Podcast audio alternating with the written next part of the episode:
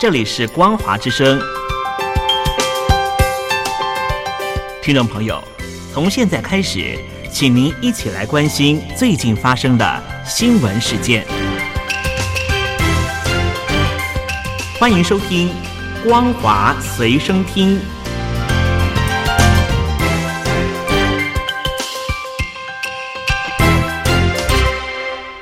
您好，欢迎收听《光华随身听》，我是王琦。今天是五月二十六号，星期三。首先要带您关心的就是甘肃省的山地马拉松越野赛。在最近呢，这一场越野赛当中，有二十一名参赛者不幸遇难，引发了海内外强烈的关注。而目前这场夺命马拉松已经惊动了中南海，并且要求甘肃省彻查事故原因。那么遇难者家属不满官方的做法，拒绝接受补偿金。家属们表示，这不是天灾，而是人祸。二十一个人是多少家里的顶梁柱？未来的日子该怎么办呢？在社会强烈的关注之下，中共高层在甘肃五二二事件发生两天之后才有了动作。根据中共新华网二十五号的报道，中共甘肃省委常委会二十四号召开了会议，传达了习近平、李克强的批示，以及研究相关善后处置等。会议提到，要应对伤亡人员的家属，查找事故原因和根据调查情况问责等等。不过，评论人士郑浩昌认为，这一次事件太过公开，无法隐瞒。事已至此，中共高层可能会大事化小，找一条小鱼开刀，作为最后处理的结果。大鱼依然会逍遥法外，并继续把丧事当喜事办。从二零一八年开始，甘肃省白银市黄河石林山地马拉松百公里越野赛已经举办了第四届。近期，相关部门开出了附带封嘴条件的赔偿协议，而遇难者家属是拒收的。其中一位家属向媒体提供了一份补偿协议书，协议书的甲方是景泰黄河石林文化旅游开发有限公司，乙方则是遇难者的配偶、子女、父母。协议书提到，甲乙双方在自愿平等、协商一致的基础上达成如下协议：甲方自愿一次性支付乙方遇难补偿金、抚养权、赡养费等费用，共计九十万元。协议当中还提到，上述款项数额是综合考虑乙方所有实际情况所给予的补偿，这个数额是一次性、终局性的补偿。乙方不得以任何理由向甲方或者其他任何部门主张任何其他费用。此外，任何一方违反本协议的约定，给另一方造成损失，守约方有权向事故发生地有管辖权的法院起诉。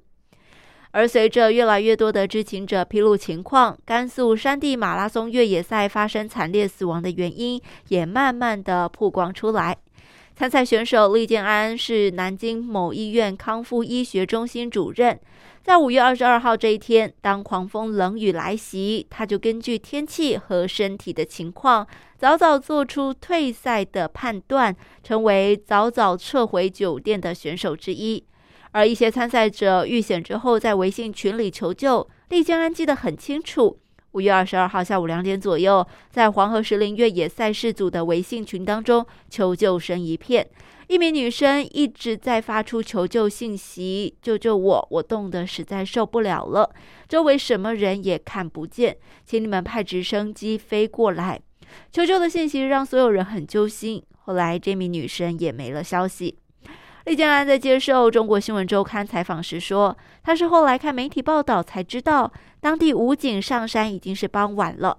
选手一点多就开始求救，两点左右已经普遍求救。救援力量哪怕下午四点上山都太晚，来不及了。”另外，厉建安还提到，当天下午一点左右，在 CP Two 遇到了一个蓝天救援队的人，那个人当时还在跟赛事方打电话。他说：“依照经验，比赛必须终止。”但是比赛方还在犹豫，蓝天救援队的人就很不高兴。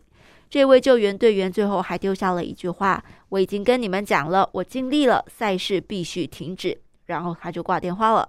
李建安说：“不知道后续是什么，但是至少一点多钟就已经有救援队的人强烈建议赛事组织方立刻终止比赛。”然而，这条警告被人为忽略，赛事并没有立即停止。几个小时后，在这个一百七十二名的参赛者当中，就有二十一人因为失温得不到及时救助，殒命于此。接下来带您关心的是，不少听众朋友相当关注台湾方面的疫情，但事实上呢，在中国大陆地区，新冠肺炎的疫情还是存在的。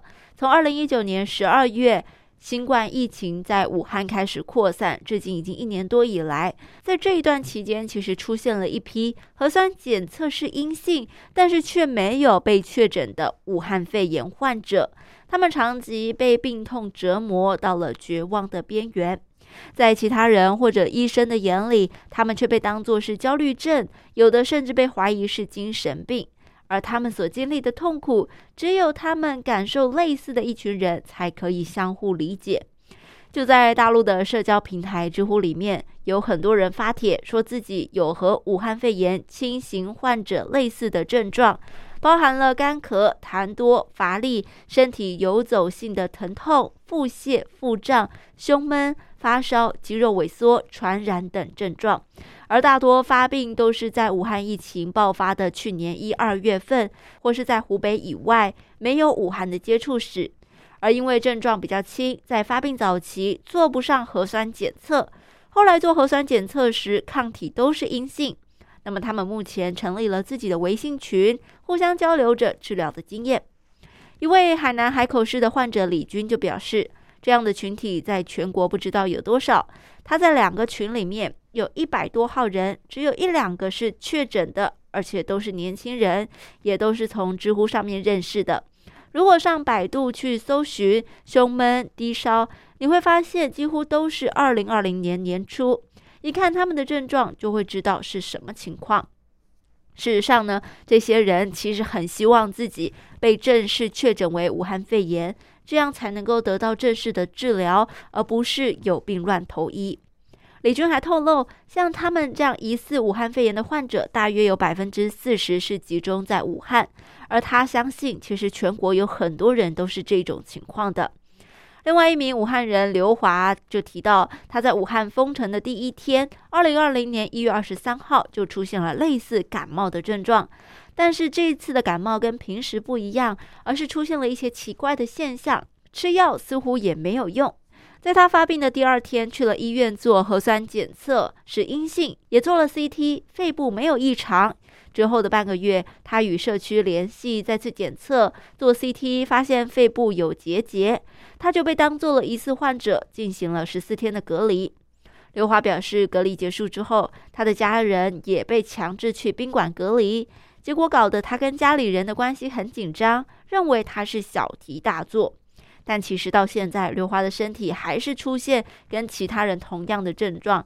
包含了低烧、胸闷、咳嗽、有痰、心律不齐等等。不过他自己跟其他人相比，也更乐观一些，主张中药调理，不要随便乱吃药，调节自己的情绪，避免被当成抑郁症的病人。他也向记者透露，在武汉甚至全国各地，有很多像他这样的没有确诊的疑似患者。当时，武汉有一名医生就组织了一个群，把与刘华相同类似症状的人，在同一个时期患病，归类到一起来进行数字调研。而群里的人数多到五百人。后来觉得自己在那里搞得精神太紧张，所以他就退出了这个群组。事实上，这一群人经常被医生以及周边的人当成焦虑症患者，有的甚至被当成了精神病。他们说自己难受、有传染性，是没有人相信的。所以，除了承受身体的病痛，他们也必须要承担极大的精神压力。好的，各位亲爱的听众朋友，以上就是今天为大家所整理的光华随身听的新闻。感谢您的收听，我是王琦，我们下次再会。